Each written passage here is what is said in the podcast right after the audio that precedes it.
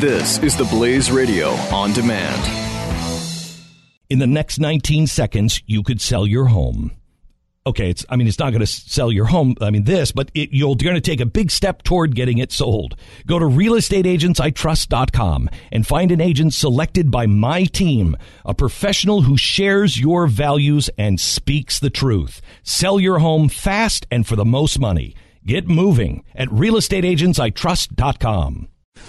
Glenn Beck. The Blaze Radio Network. Bernie Sanders and I will work together to make college tuition free for the middle class and debt free for all. When progressives like Hillary Clinton make claims such as, I will provide free college for millions of students, do Americans even ask any more important questions like how? Why? Why should college education be free? It isn't mandatory. It isn't a right framed within the Constitution. It is a privilege that used to be worked for and earned by those who decided to attend. There are a myriad of options following the basic education all Americans are currently offered. Going to an expensive university is not the only option. And who should have to pay for all of these students enjoying higher education at the expense of others?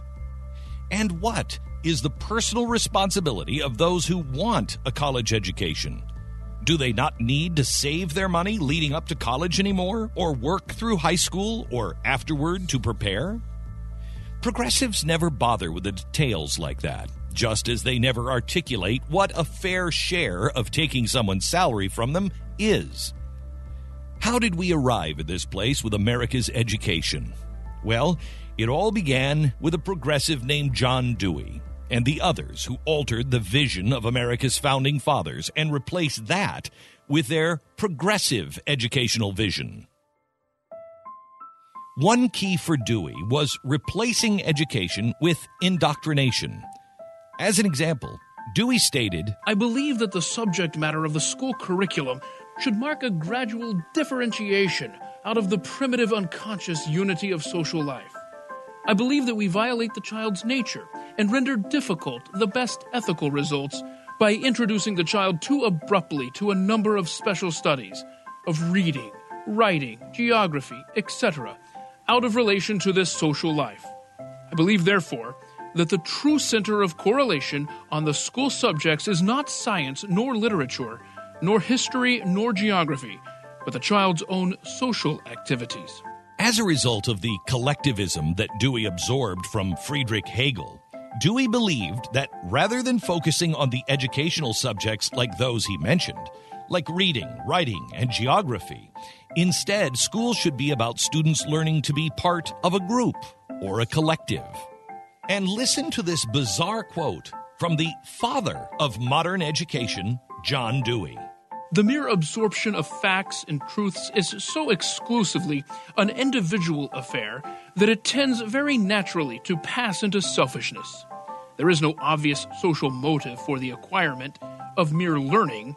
There is no clear social gain and success thereat. Absorbing fact and truth passes into selfishness?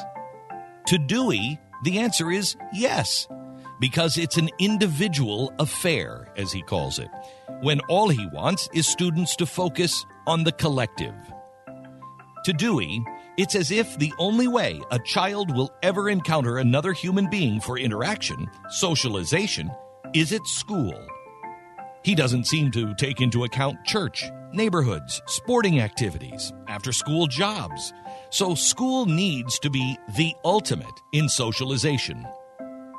Dewey's goal was to transform the educational system away from its foundations of God and religion. In a nation and a culture that was founded on those principles, Dewey had his work cut out for him. So, as a secular humanist and atheist, he actually used the verbiage that Christians and the religious could relate to. Why would he take this on? Because Dewey, like many of the other progressives of his day, rejected the original intent of the United States Constitution and that it was a living, breathing, evolving document. He put together his vision of education that would begin the process of progressing America toward that wonderful socialist utopia that they had all envisioned. The focus not only shifted away from God, but from learning. The founders gained their knowledge by being taught something until they learned it. The focus since has been teaching to pass a test and then moving on. Learning has been replaced with testing. Teaching skills were replaced by monetary spending. And the strategy has worked. Advocates of classical education didn't see it coming until it was too late. It was an infection Dewey planted that took hold in the Democrats and the Republicans alike. So much so that just a few years ago, when President Bush signed his No Child Left Behind bill, two intensely heated political foes famously came together on the bill that they both loved, which featured testing and spending and lots of both. The bill the president signed today requires testing of all public school children in grades 3 through 8, expands educational choices for parents of students in chronically failing schools, and provides up to $26.5 billion in funding, a 20% increase primarily for poor schools. The bill brought Mr. Bush into a close working relationship with Senator Kennedy, something he joked he'd have a hard time explaining to his Texas neighbors. The folks at the Crawford Coffee Shop would be somewhat in shock when I told them I actually liked the fella. he is a fabulous United States Senator. In Boston, the last stop of the day, Senator Kennedy returned the compliment, hailing the president's work on the bill. President Bush was there every step of the way, making a difference on this legislation. Contrary to popular belief, the United States spends more money on education than any other nation on earth. More than any other nation or anyone else in the history of the planet. So, what are the results?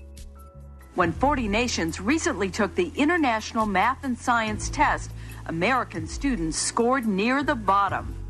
America was 28th out of 40. And those are essentially the results achieved by U.S. students in every international test decade after decade now. Why? Because progressive education does not work. The progressive and Marxist ideas have now been so embedded so deeply into America's educational system that few eyebrows are even raised when a candidate for President of the United States says something like this We have got to deal with the issue of student debt and the fact that millions of young people and not so young people uh, are struggling with very, very high interest rates on their student debt. And what our legislation does is two things. It says, number one, this is the year 2015. And it was great for a very long while that public education meant uh, kindergarten through high school. But today, when a college degree is in many ways the equivalent of what a high school degree was 50 years ago, we have got to extend that co- concept.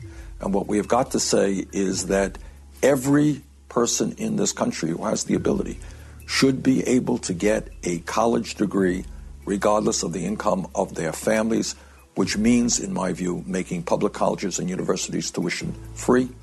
Bernie Sanders makes multiple fascinating points there.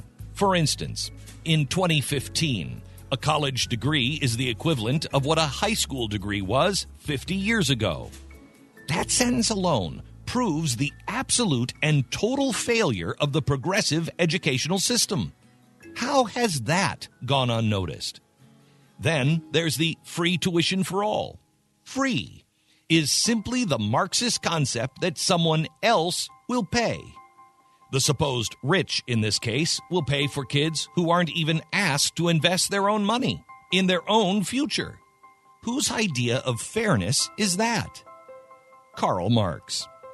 Next time, what we have wrought with this 100 year progressive evolution. Where are we today? Glenn Beck. This is the Glenn Beck Program. In the next 19 seconds, you could sell your home okay, it's I mean it's not going to sell your home. I mean this, but it, you're going to take a big step toward getting it sold. Go to realestateagentsitrust.com and find an agent selected by my team, a professional who shares your values and speaks the truth. Sell your home fast and for the most money. Get moving at realestateagentsitrust.com.